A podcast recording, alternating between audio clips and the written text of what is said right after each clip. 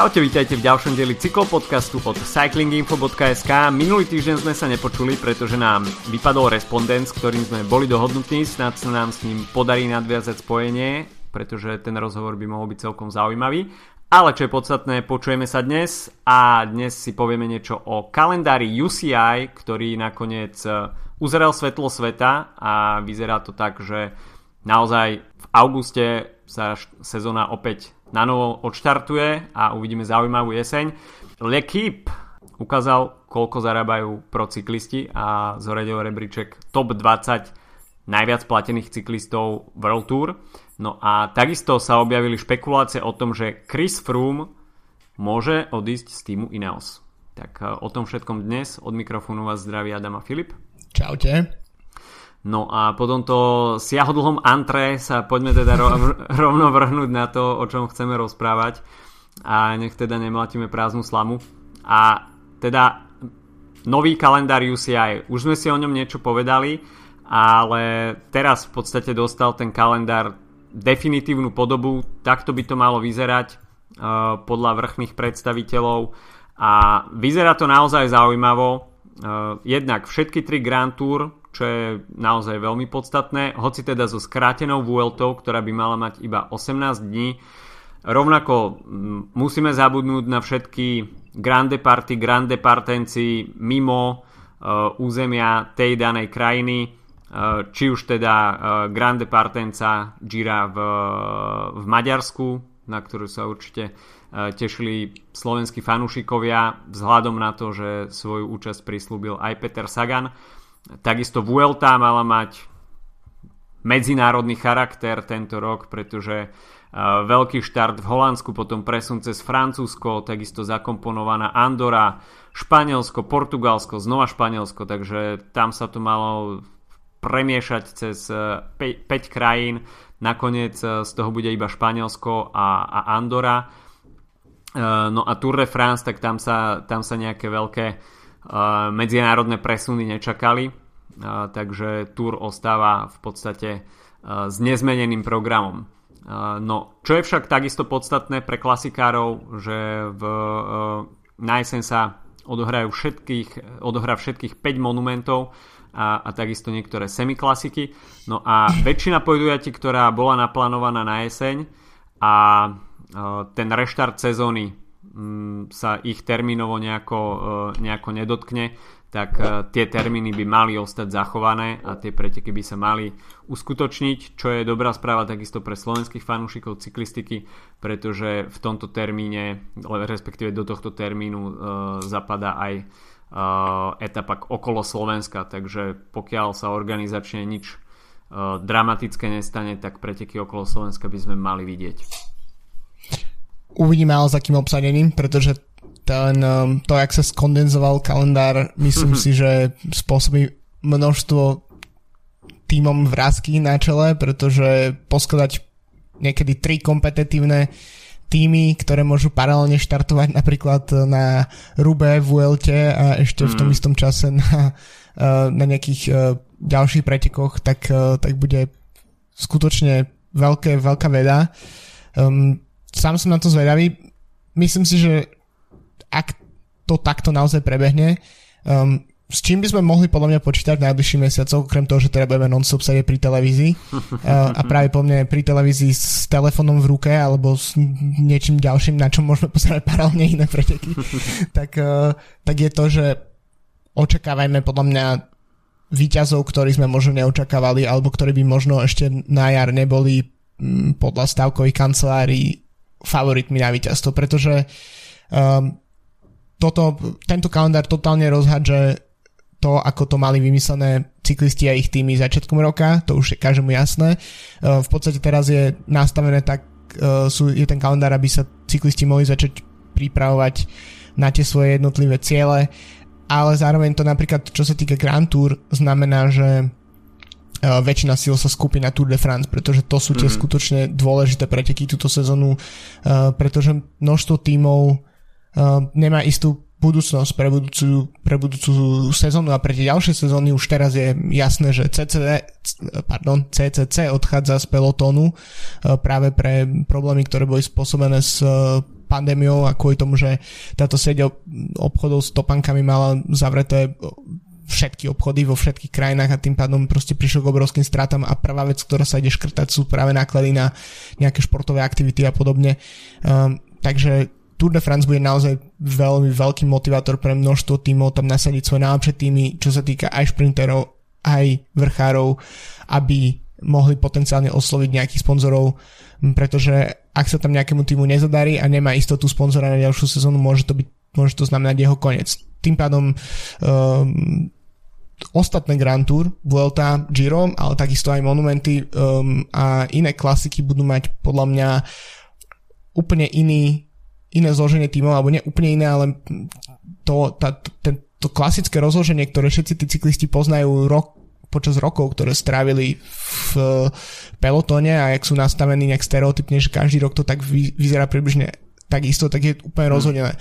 Čiže uh, ja si myslím, že pre nás ako divákov, okrem toho, že to bude teda masaker pozerať neustále, tak uh, v takom krátkom čase, tak to môže byť ne, priniesť celkom zaujímavé zmeny proste v, v nastavení kalendáru a v nastavení jazdov a v, priniesť zaujímavé mená, čo sa týka výsledkových listín. Možno nie úplne na túr, ale na všetkých ostatných pretekoch. No, e, tých pretekov by malo byť 91, čo takisto nie, nie je úplne málo vzhľadom na to, že sa to všetko stvrkne do troch mesiacov. Pri pohľade na ten kalendár ešte raz pre rekapituláciu, tak highlight určite bude Tour de France od 29. augusta do 20. septembra. Ďalšia Grand Tour, tak to bude nadvezovať necelé dva týždne na to Giro d'Italia od 3. oktobra do 25. oktobra No a medzi tým teda paralelne 5 e, dní už bude prebiehať aj Vuelta od 20. oktobra do 8. novembra, takže v podstate v prvej polovici novembra sa ukončí sezóna e, poslednou Grand Tour Vueltou, medzi to klasiky. E, samozrejme veľmi na toto utrpí Giro, pretože všetky hlavné klasiky sa pôjdu počas Giro d'Italia. Či už Liež Baston Liež, Amstel, uh, takisto Handwevelgem, Ronde a, a takisto aj Paríž Rube, ktoré sa pôjde v posledný deň uh, Giro d'Italia. Uh, takže nie je príliš dobrá správa pre organizátorov Gira, pretože um, všetci klasikári sa jednoducho budú sústrediť na, na tieto monumenty a asi neostane veľký priestor pre pre nejaké rozmýšľanie na, o tom, že či sa zúčastniť Gira alebo, alebo týchto monumentov. Určite sa nájdú jazdci, ktorí, ktorí budú mať svoje ambície na Gire. Dajme tomu aj spomedzi nie jazdcov, ktorí, ktorí pôjdu na celkové porade, ale myslím si, že po zverejnení tohto kalendára je asi všetkým jasné, že Peter Sagan tento rok na Giro určite nepôjde a jednoznačne zvolí Tour de France a potur monumenty, na, ktoré si, na ktorých bude mať určite svoje ambície. Takisto sa nám ten kalendár proste rozťahne až do novembra, čo, čo tiež nie, nie je úplným zvykom a Lombardia bude, dajme tomu, uzatvárať tú, tú klasikárskú sezónu 31. oktobra, ale potom bude ešte, bude ešte stále prebiehať Vuelta.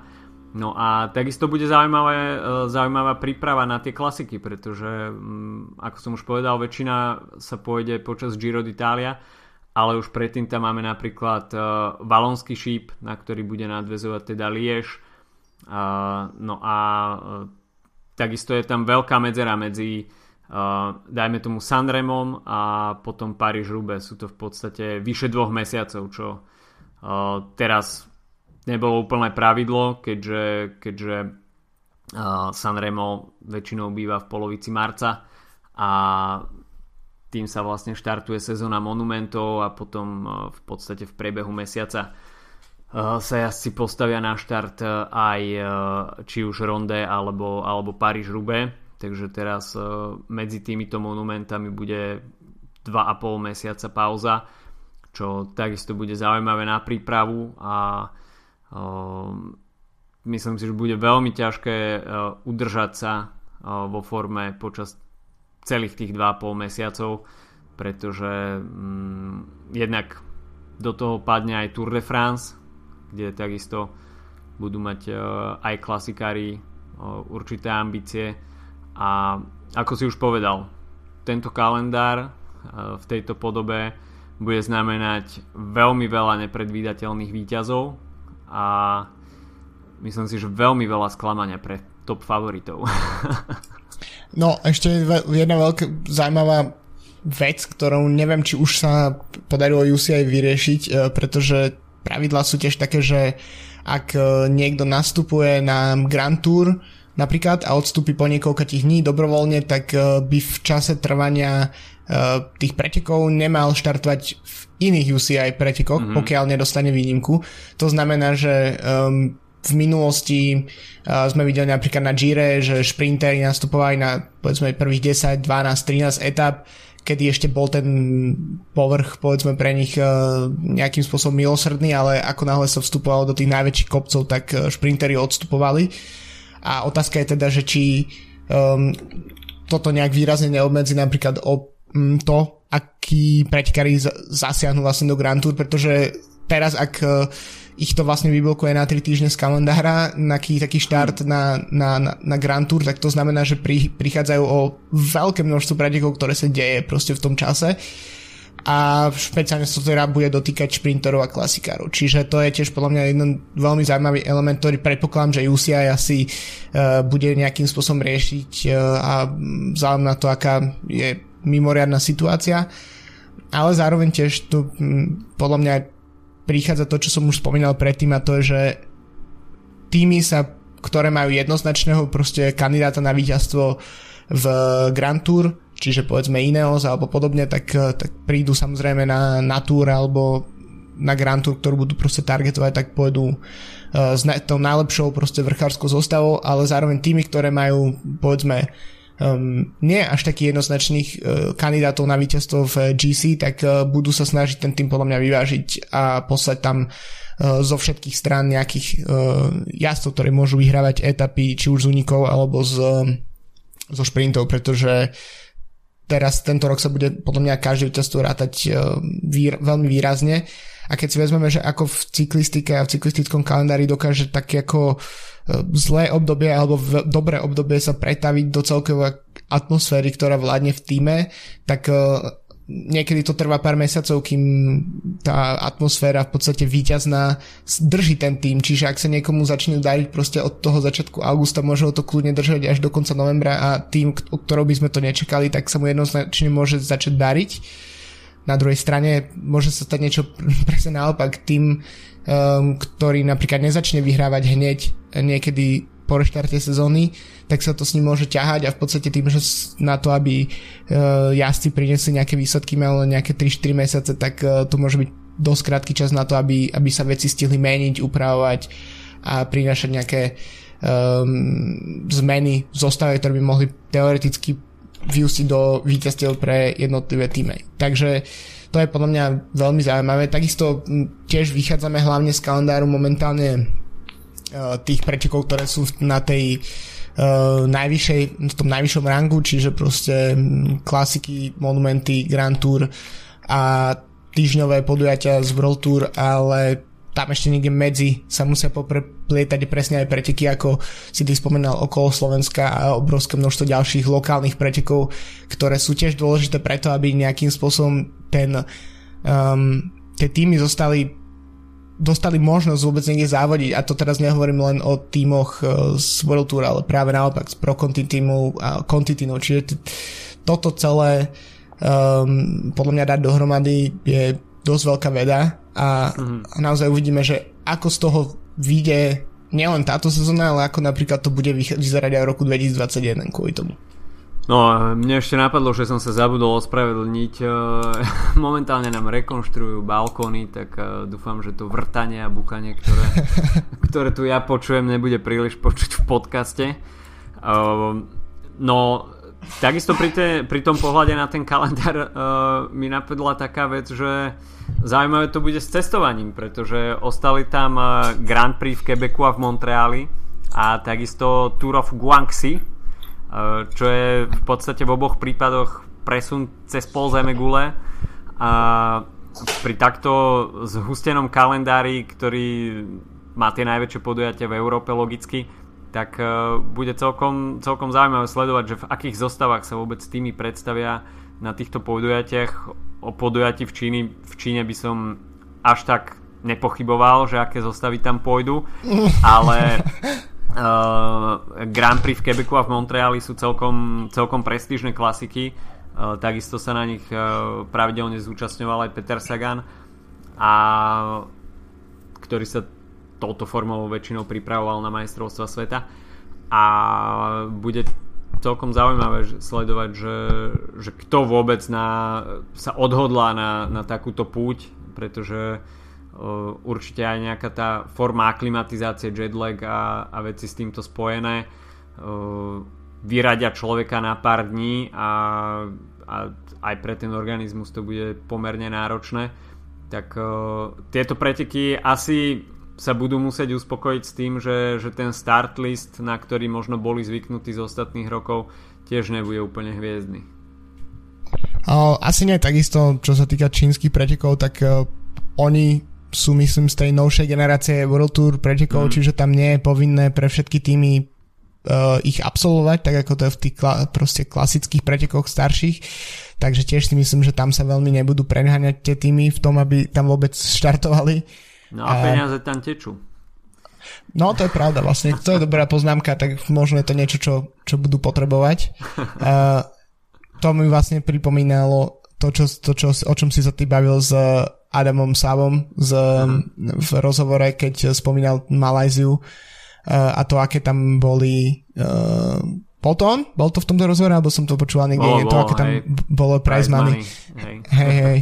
Takže, takže vlastne áno, teraz si mi, mi to, úplne si mi to, túto moju teóriu si mi zničil, ale áno, um, tým, že v podstate nenavezujú nejaké preteky väčšie množstvo napríklad na tú Kanadu, tak uh, si viem predstaviť, že uh, tam nepôjdu všetci sa, nebudú sa úplne vrhať na to, aby, aby tam štartovali. Takisto ešte je otázka, to čo sme nezmenili, a to sú majstrovstvá sveta, ktoré mm. sú E, naplánované medzi 20. a 27. septembrom momentálne stále ešte vo Švajčiarsku ale už som niekde čítal aj také, také strašné zvesti, že by sa mali uskutočniť znova v Katari, čo samozrejme slovenskí cyklistickí fanúšikovia majú na to relatívne dobré spomienky, ale myslím si, že keď e, by som si sa odosobnil od nejakej svojej národnosti, tak e, si myslím, že to bol jedný zo zbytočnejších majstrovstiev sveta v posledných rokoch, ktoré som zažil ako divák. Takže um, to ešte ja teraz naozaj dúfam, že, tá, že tie majstrovstvá sveta budú, uh, budú vo Švajčiarsku. A to je inak ďalšia vec, ktorú som uh, niekde zachytil a to je to, že by napríklad uh, Peter Sagan mohol majstrovstvo sveta tento rok úplne vynechať, pretože ich terén um, nie je prázdnivý pre ňoho a tým pádom um, pre ten zústený kalendár si na, môže nájsť iné priority v tom čase, kedy sa konajú majstrovstvo sveta.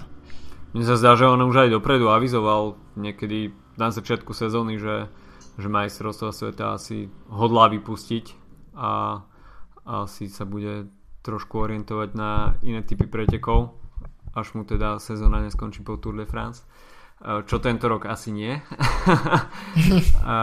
Ale no, čo ešte k tomu kalendáru, tak e, klasiky na jeseň, tak to bude, to bude celkom zaujímavé sledovať Uvidíme, ako bude držať počasie. V prípade VLT asi nejaké veľké obavy mať netreba.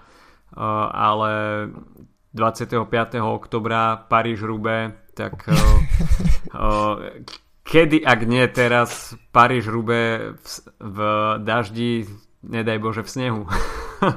No, to by bolo skvelé. Uh, hej, presne, to je, to je podľa mňa niečo, čo naozaj musí sa teraz vydariť. Ne, nehovoriac o tom, že týždeň predtým je ronde, Um, takže to sú preteky, ktoré podľa mňa pre nás, ktorí budeme v suchu, v teple, doma, tak uh, by nám to mohlo, uh, mohlo trochu spríjemniť sledovanie. Mimochodom, ne, ako to nakoniec dopadlo? Pršalo tento, uh, tento rok uh, v Rube v čase, keď, kedy sa mali konať tie preteky? Viem, že niekto to chcel mm, predtým to sledovať, nie som čítal. To ale som nezachytil. Nakoniec som to nezachytil, ale jeden z, jeden z ako internetových vtipov bol, že práve ten rok, kedy, kedy nám pandémia pokazí všetko, tak ešte bude ku všetkému aj pršeť v, v rúbe počas tej jednej nedele. No, ju si aj takže... na toto asi mysleli a dali to na 25. oktobra, takže... Hej, hej, hej. Takže... No a potom je ešte ďalšia vec, je uh, Giro tam si myslím, že uh, by mohlo dobre dopadnúť uh, horské etapy, lebo tiež už som čítal v nejakých rozhovoroch s, s ľuďmi z Talianska, ktorí hodnotili to, že vlastne um, počasie v tomto čase roku v oktobri je teda oveľa viac priaznivejšie minimálne na to, že sneh by mohol byť teda roztopený a tým pádom mm. by sa aj cez všetky problematické presmyky ktoré, na ktoré sa vždy každý rok tešíme a potom ich každý rok zrušia, um, tak, tak by tento rok mohli dopadnúť celkom dobre. Mimochodom, uh, pred pár dňami som pozeral, ako teraz chodí na Eurošporte v spolupráci s GCN um, tam, ten výber tých 21 etap z minulých rokov, tak tú uh, etapu, ktorú vyhral Quintana v čase, kedy sa malo alebo nemalo um, neutralizovať mm. na Stelviu a hovoril som si, že um, toto podľa mňa už nikdy asi nezažijeme uh, vidieť preteky v takýchto podmienkach, pretože uh, teraz už sa dáva, už aj v, rozpäti tých pár rokov sa dáva väčší pozor na to, v čom jazdci jazdia, v akých podmienkach, ale nakoniec to, to, to, to, to čo sa tam vtedy dialo, to bolo neuveriteľné. Mm. Takže mi až celkom ľúto, že to, že to takto celé dopadlo. Steven Kruiswijk určite tiež pozeral. Oj. Hej, hej. Až ma zabolelo, keď som si, keď som si na to spomenul. Hej, no, a to bolo tuším na Anielu, nie? Myslím, že to nebolo Stelvio uh, Anielu. Golden Angel asi, hej. Hej, hej. Asi, hej. Tak to tiež skvelé. No, tak to sú to sú epické etapy, na ktoré sa nezabúda. A takisto som minule videl etapu z, minulo, z minuloročnej túr, ktorá sa mala končiť v Týň a na Cold Days Run nakoniec eh, bola neutralizovaná, tak tiež opäť bager bol v akcii. Hej, na, na ten bager. Zá, zaujímalo by ma, že či tam bagruje doteraz. podľa mňa áno, lebo to vyzeralo tak ako boj s večernými mlynmi. to, to je podľa mňa jeden z, ak je nejaký záber, ktorý sa mi z minulého roku navždy vrie do pamäti, čo sa týka cyklistiky, tak to je ten záber z vrtulníka na bager, ktorý sa snaží niečo robiť s tou cestou to je naozaj legendárny záver. Mimochodom, to si pamätajú aj ľudia, ktorí cyklistiku sledujú veľmi sporadicky, respektíve nemajú príliš veľkú pamäť na to, čo sa stalo pred rokom na nejakých pretekoch. Tak keď som to pozeral s manželkou, tak uh, i hneď vedela, že a to je tá etapa s tým bagrom. Že ten bager si pamätám. Kto, vy, kto vyhral minuloročnú túr alebo tú etapu, uh, tak uh, to, si, to si nepamätá, ale Bager ale bager, pamätá. no jasné. Tak áno, lebo každý, každá v podstate cyklistika vyzerá nejakým spôsobom rovnako, ale keď ti, keď ti niečo vstúpi takéto do pretekov, napríklad uh, uh, tiež pamätám si, ale určite si aj ty pamätáš na, na situácie, kedy napríklad na Paríž Rube bolo železničné prieceste, zablokovalo no, pelotón a jazdci boli diskvalifikovaní, ale, ale nespomeniem si, kto vyhral ten, ten rok preteky, uh, neviem, možno Terpstra alebo niekto v tom období, alebo Fan Avemat, alebo niekto, ale, ale pamätám si proste ten, ten moment z tých pretekov. To je, takže to je um, to sú, sú veci, ktoré zostávajú v pamäti. Um, ja som si tiež, keď už sme pri tejto téme, tak pozeral som niekoľko starších pretekov v poslednom období uh, a jeden, jedna klasika, ktorá mi navždy zostane v pamäti, tak to bol Hen Wevelgem 2014, kedy, eh, ktorý vyhral Luka Paulini a keď tam Kerenta Tomasa sfúklo do prekopu z bicykla a stále boli iba zábery na to, kto sa v akom potoku vála po tom, čo ho sfúklo dole, uh, tak to bolo, že naozaj brutálne preteky. A, a to, to sú aj také, ktoré, ktoré sa oplatí pozrieť aj z archívu, keď človek vie, ako dopadli ale, ale to naozaj stalo za to. no, vtedy tam aj Petra Sagana skoro sfúklo z bicykla, tak sa mi zdá, že ten tam išiel snať dobrú, dobre hodnú chvíľu celou váhou naklonený do protivetru, aby, aby sa udržal vôbec na bicykli, takže to bol, to bol naozaj brutálny handlevel game. No a Luca Paulini ukazovanie na hlavu a na srdiečko pri pretínaní cieľovej pásky to boli dobré preteky, lebo, lebo takisto sa tam potvrdilo to, že nie je možno najsilnejší jazdec vyhráva, ale Luka Paulini tam vtedy zvolil úplne najlepšiu taktiku a, a kým ostatní špekulovali, tak, tak on v pravú chvíľu vyrazil. Hoci teda tiež to bolo dosť oportunistické, aby sme zase Luka Paulini, Luka Paulini ho úplne, úplne nevychvalovali do nebes, tak uh, v tej skupine sa celkom solidne zašíval. A, ale dobre vedel, čo robil. No. Jasné, tak uh, to je uh, tá úspešná taktika. Koľko Fanavemat vyhral prečekol s takýmto, s takýmto štýlom. Jasné. Takže... Sagan by o tom tiež vedel hovoriť. Hej. OK, tak uh, od cyklistického kalendára sa presuňme k téme, ktorá bola celkom horúca v posledných dňoch respektíve dvoch týždňoch a to bolo zverejnenie top 20 najlepšie platených jazdcov World Tour respektíve pro kontit scény. Uh, to, že tento rebríček vedie Peter Sagan, tak uh, to nebolo snáď ani verejné tajomstvo. Uh, Kedy si sa hovorilo, že zarába 6 miliónov eur ročne, teraz je v rebríčku na vedúcej priečke s 5 miliónmi. Takisto nie je tajomstvo, že nie zanedbateľnú čiastku z týchto peňazí hradia jeho sponzory. Dajme tomu firma Specialized, s ktorou má on dlhoročne podpísanú zmluvu a spolupracuje s nimi. A, no a takisto aj to bol, to bol asi jeden z dôvodov, prečo Peter Sagan uh, prestúpil z Tinkofu do Bory Hansgrohe, pretože sa tam upiekla, uh, upiekol sponzorstvo s, s touto americkou značkou bicyklov Uh, druhé miesto Chris Froome so 4,5 miliónami, tretí Geran Thomas, potom Egan Bernal, takže trojica z týmu Ineos, asi nikoho neprekvapí, že títo asi sú celkom lukratívne platení.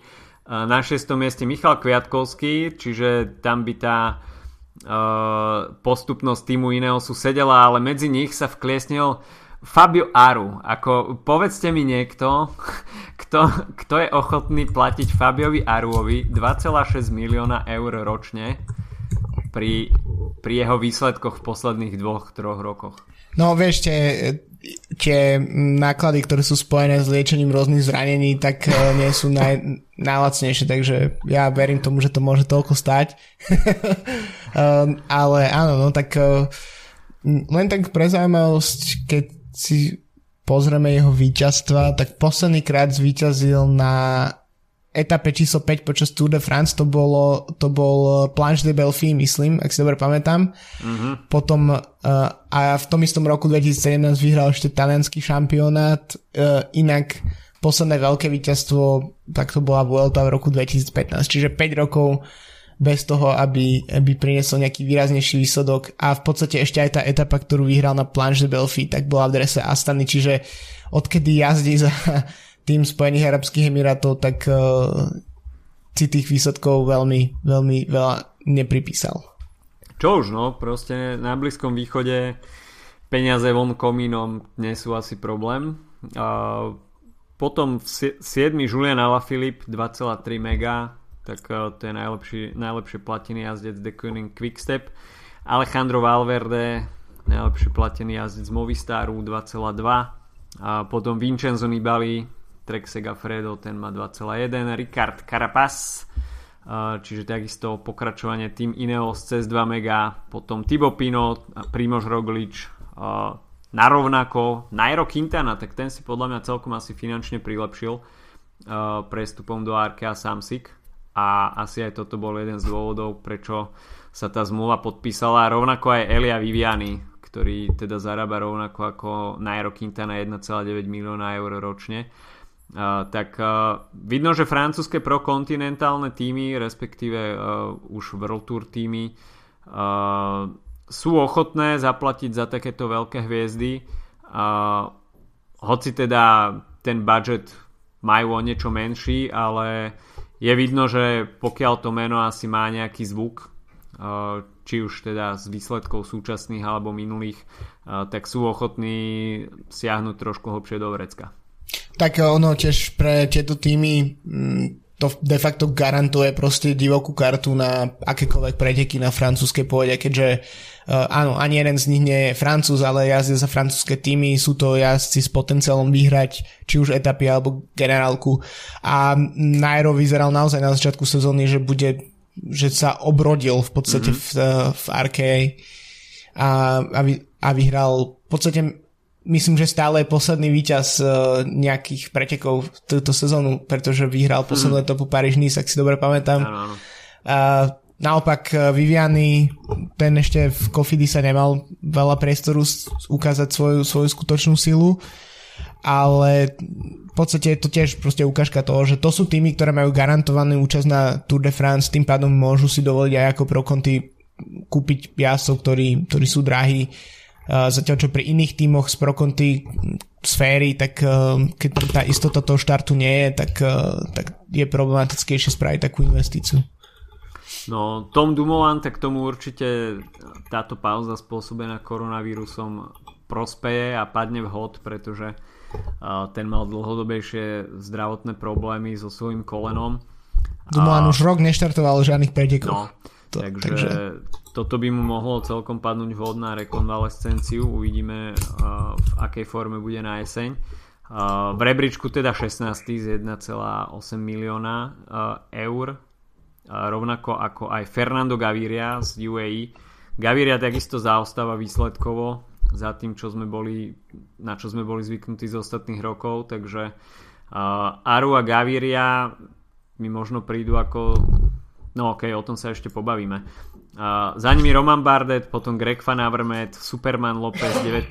a nakoniec Simon Yates 21,5 milióna eur. Takže otázka, kto z tejto dvaciny uh, ti príde ako dajme tomu top 3 najpreplácanejší vzhľadom na výsledky, okay. dajme tomu nejaký marketingový potenciál. No, tak uh, Aru je jasný, to je ako, že tam sa podľa mňa nemusíme baviť, lebo tam ani není podľa mňa, že silný marketingový potenciál, pretože už v Taliansku samotnom máš iných jazdov, ktorí povedzme pôsobia na mňa minimálne mm, nejakým spôsobom populárnejšie. Uh, druhé miesto, napriek, napriek tomu, že vyhral Giro, tak Richard Carapaz podľa mňa 21 milióna je v podstate za jazdca, ktorý není až tak v skutočnosti overený, v podstate má za sebou jedno vynikajúce Giro a jedno veľmi dobré, ale až tak iné výsledky si podľa mňa nepripísal. Mm-hmm. Čo tam je dôležité je, že práve po mne oproti tomu, čo zarábal v Staré, tak ten skok je obrovský. Myslím, že tam bolo niekoľko 100 tisíc, ktoré zarábal mm-hmm. ročne. Um, takže to bol tiež jeden z dôvodov jeho odchodu. Takže to by som povedal, že číslo 2 a číslo 3, tak uh, pýta sa mi tam možno trochu ten Gaviria, lebo, lebo je tie posledné dva roky tie výsledky tam neboli, ale myslím si, že keď má Gaviria formu, tak uh, si zaslúži dostávať toľko peňazí, čo Viviany, podľa mňa.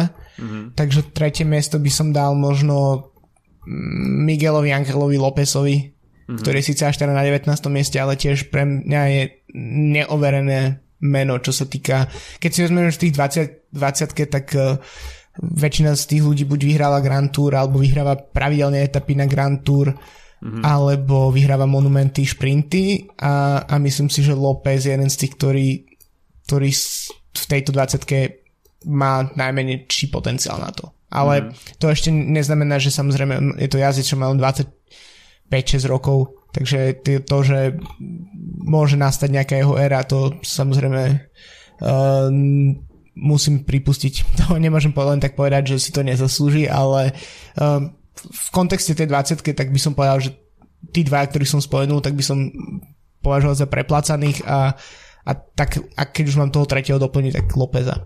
Mm-hmm. No Aru ten je úplne jasný. To je... Ja keď som videl ten rebríček, tak normálne mi išlo vystreliť mozog z hlavy, keď som to videl, že Aru je na piatom mieste. To mi, hlava mi to neberie doteraz. Celkom, celkom ma zaujímal, zaujalo, že Kviato je, je tak vysoko postavený, ako o jeho kvalitách a žiadnych pochyb. Samozrejme je to veľmi platný domestik, veľmi lojálny jazdec, dokáže sa zrieknúť uh, svojich ambícií v prospech týmu, ale tá čiastka ma celkom zaujala, že, že Ineos si ho cení až na toľko. Asi vedia, čo robia. Takisto ma zaujalo to, že Quintana dostáva až toľko. Myslel som si, že ten prestup do RKI je taká nejakým spôsobom znúdzecnosť, uh, pretože v Movistare si zažil v posledných rokoch svoje, boli tam viaceré nezhody, a, ale OK, Francúzi to preplatili. No a takisto vec, ktorá ma zaujala, že v podstate to porovnanie tých francúzskych jazdcov vo francúzskych tímoch, či už Roman Bardet alebo Thibaut Pinot a Nairo Quintana a Elia Viviani, hej, že v podstate ten platový rozdiel tam nie, je nejaký veľký. V prípade Quintanu a Vivianiho m, ide ešte o, o niečo väčšie čiastky ako, ako v prípade Romana Bardeta, čo na francúzske týmy, ktoré dajme tomu si potrpia na tých e, domácich jazdcov. E, je toto celkom, celkom zaujímavé porovnanie, že um, dajme tomu, že domáci jazdci, ktorí sú aj lídrami na Grand Tour a z času na čas prinášajú nejaké dobré výsledky, tak zďaleka si ich tie týmy nevážia, respektíve necenia na tej výplatnej listine toľko, uh, ako tých zahraničných jazdcov v prípade Quintanu a Vivianiho. Mm, tak ono len potom otázka, že napríklad um, koho ešte by si tam tak z tých Francúzov spomenul, akože ja by som povedal, že uh, jednoznačne čo sa týka nejak marketingovo výsledkov, tak najdôležitejší francúzsky jazdec Julian Alaphilippe, mm. ktorý nejazdí v francúzskom týme.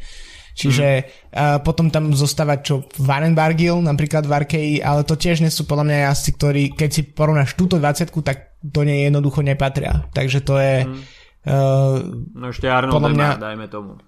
No to je vlastne dobrý, dobrý, poten, dobrý, dobrý point, ale ja keďže ak nejaký, sú nejakí poslucháči, ktorí dlhšie počúvajú tento podcast, tak vedia, že ja a Arno Demar nie sme nekamarátite. uh, OK, takže toľko, toľko táto tabulka, ktorá je celkom zaujímavá.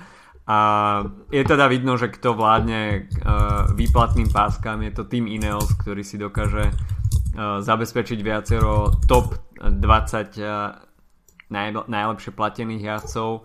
Uh, Peter Sagan teda s prvenstvom, ktoré, ktorému patrí už niekoľko rokov. Ale tiež zaujímavé, že, že tu nevidíme až tak veľa klasikárov, že mm, mm.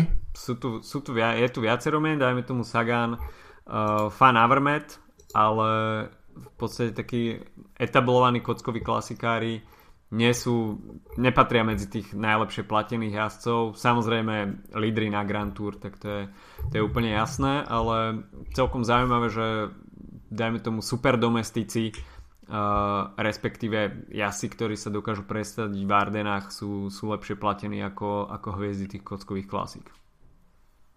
Hej, je to, je to celkom zaujímavé. Um, tiež je otázka, že um, neviem, ako ty si to študoval, ale že vlastne odkiaľ Lekip má vlastne tieto údaje, pretože sa dlho hovorilo o tom, že vlastne taký tí najviac... poisťovne.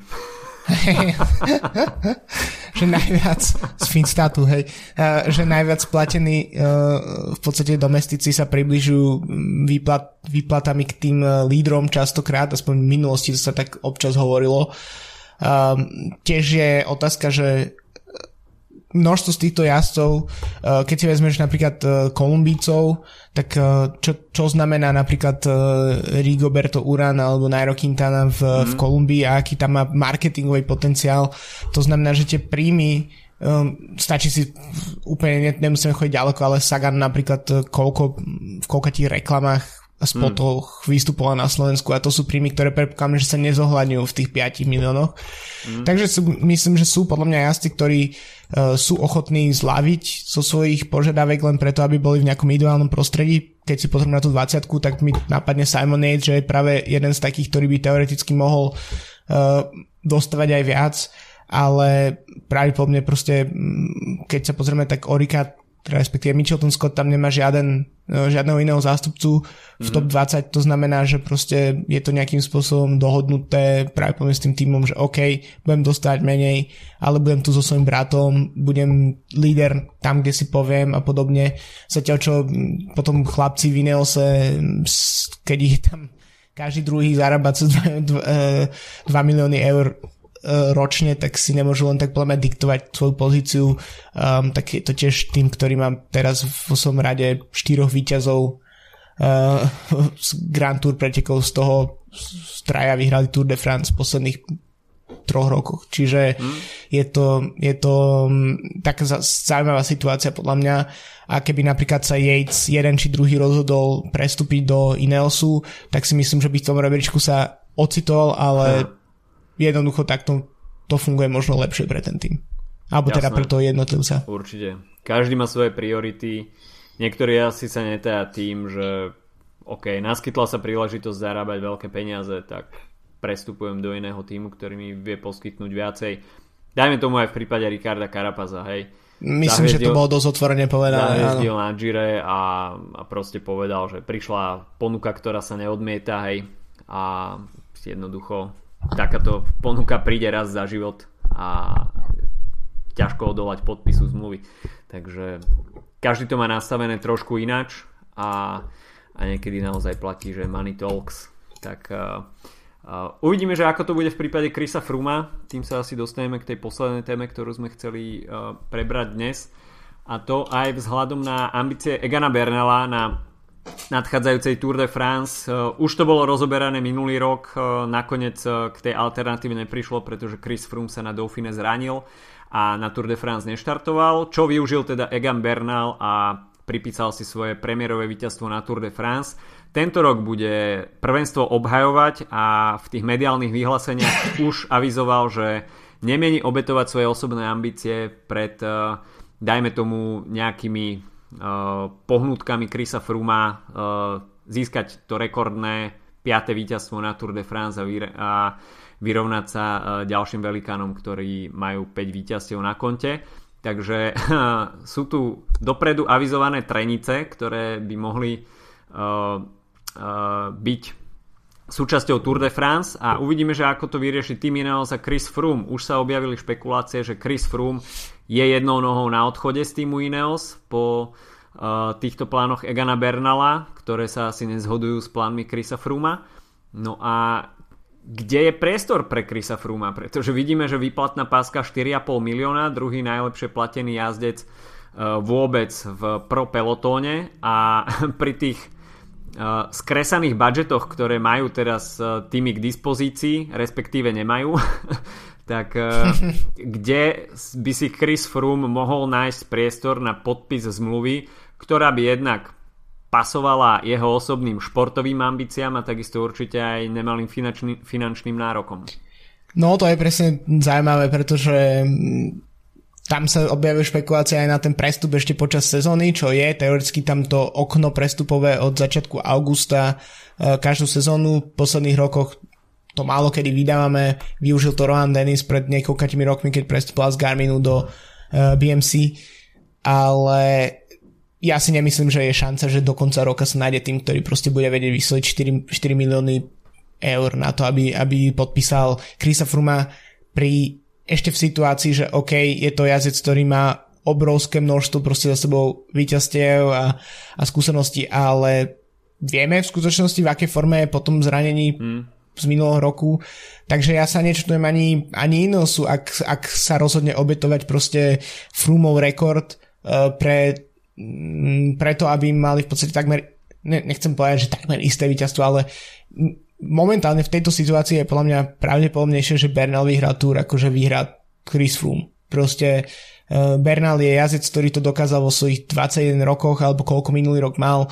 Uh, to ukazuje, že tam ten potenciál vybudovať novú dynastiu okolo neho je určite väčší ako, ako pokračovať s Frumom, ktorý má uh, ďaleko po 30 už, takže um, to je tak strašne komplikovaná situácia pre ten tým, pretože na jednej strane tu máme jazdca, ktorý, ktorý, ktorého ten tým vlastne vybudoval, ktorý je s tým týmom od začiatku, ale tiež sa proste musí v jednom momente ten tým tiež rozhodnúť, že OK, tak uh, nastal koniec nejakej éry. V podstate mi to, keď to tak v malom poviem, tak ako Tom Bonen napríklad bol v podobnej situácii, mm-hmm. že mm, Quickstepu sa o mnoho začal viac dáriť, keď, eh, keď Tom Bonen proste odišiel z toho týmu, mm. pretože tých posledných rokov už tie víťazstva u neho neprichádzali až tak ľahko ako 5 rokov predtým a tým sa uvoľnil proste priestor v rámci toho týmu a potom prišiel Wolfpack a všetko proste vyhrávali vľavo vpravo. Takže to je uh, podľa mňa aj Chris Froome, aj iného sa musí zmieriť s tým, že ten jazdec tam nebude navždy.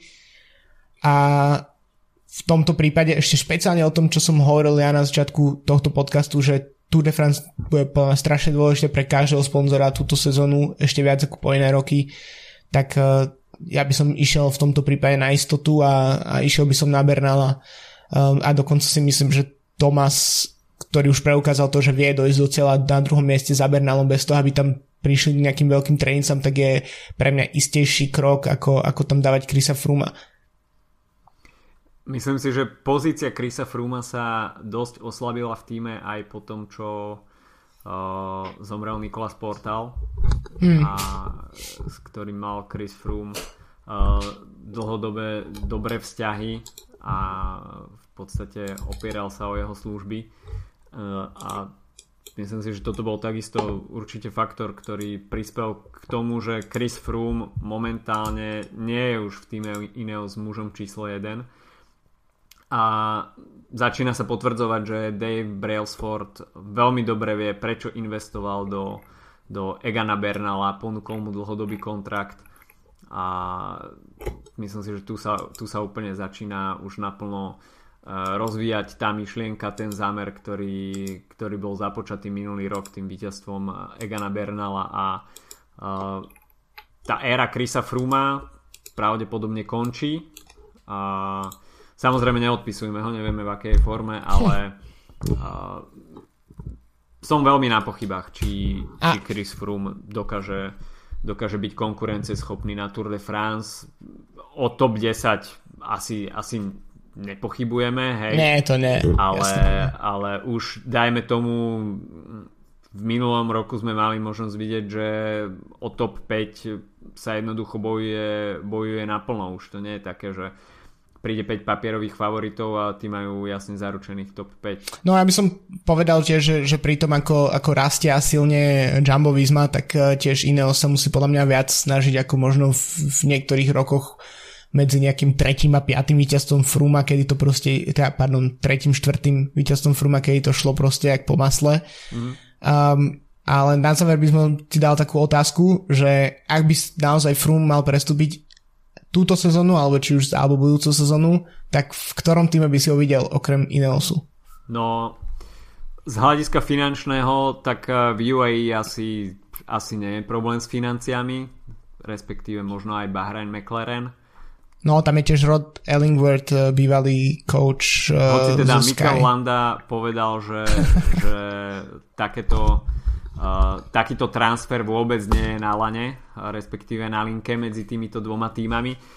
Uh, po športovej stránke um, hovorili sme to už, uh, už pred tým veľkým výpredajom v týme Movistar, že Movistar by mohol byť jedným z adeptov, čo, čo sa tej športovej stránky týka. Um, ale ďalšie týmy si ja neviem úplne predstaviť, Jumbo Visma, tak to je vylúčené potom tam máme klasikárske týmy, hej, dajme tomu Lotto Soudal, tam, tam nie je podpora na, na takéto ambície. Mitchelton Scott, tam už sú bratia Ejcovci. Uh, Astana, tak tá hlási finančné problémy momentálne. No, to, je, to som chcel presne povedať. Uh. No, že ja si ho, by som si vedel predstaviť teoreticky v Astane, ale nie za tejto situácie.